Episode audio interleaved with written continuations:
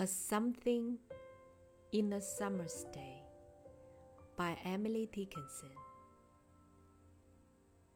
A something in a summer's day, as slow her flambeau burn away, which solemnizes me. A something in a summer's noon, a depth, a measure, a perfume transcending ecstasy. And still within a summer's night, a something so transporting bright, I clap my hands to see.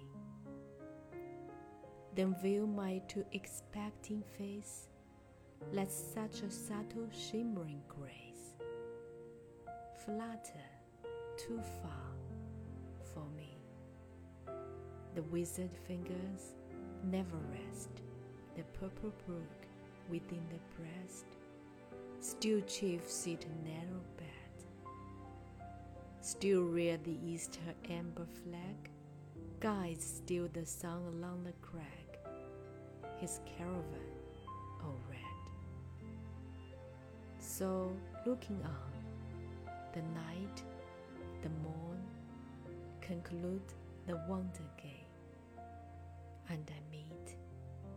coming through the dews,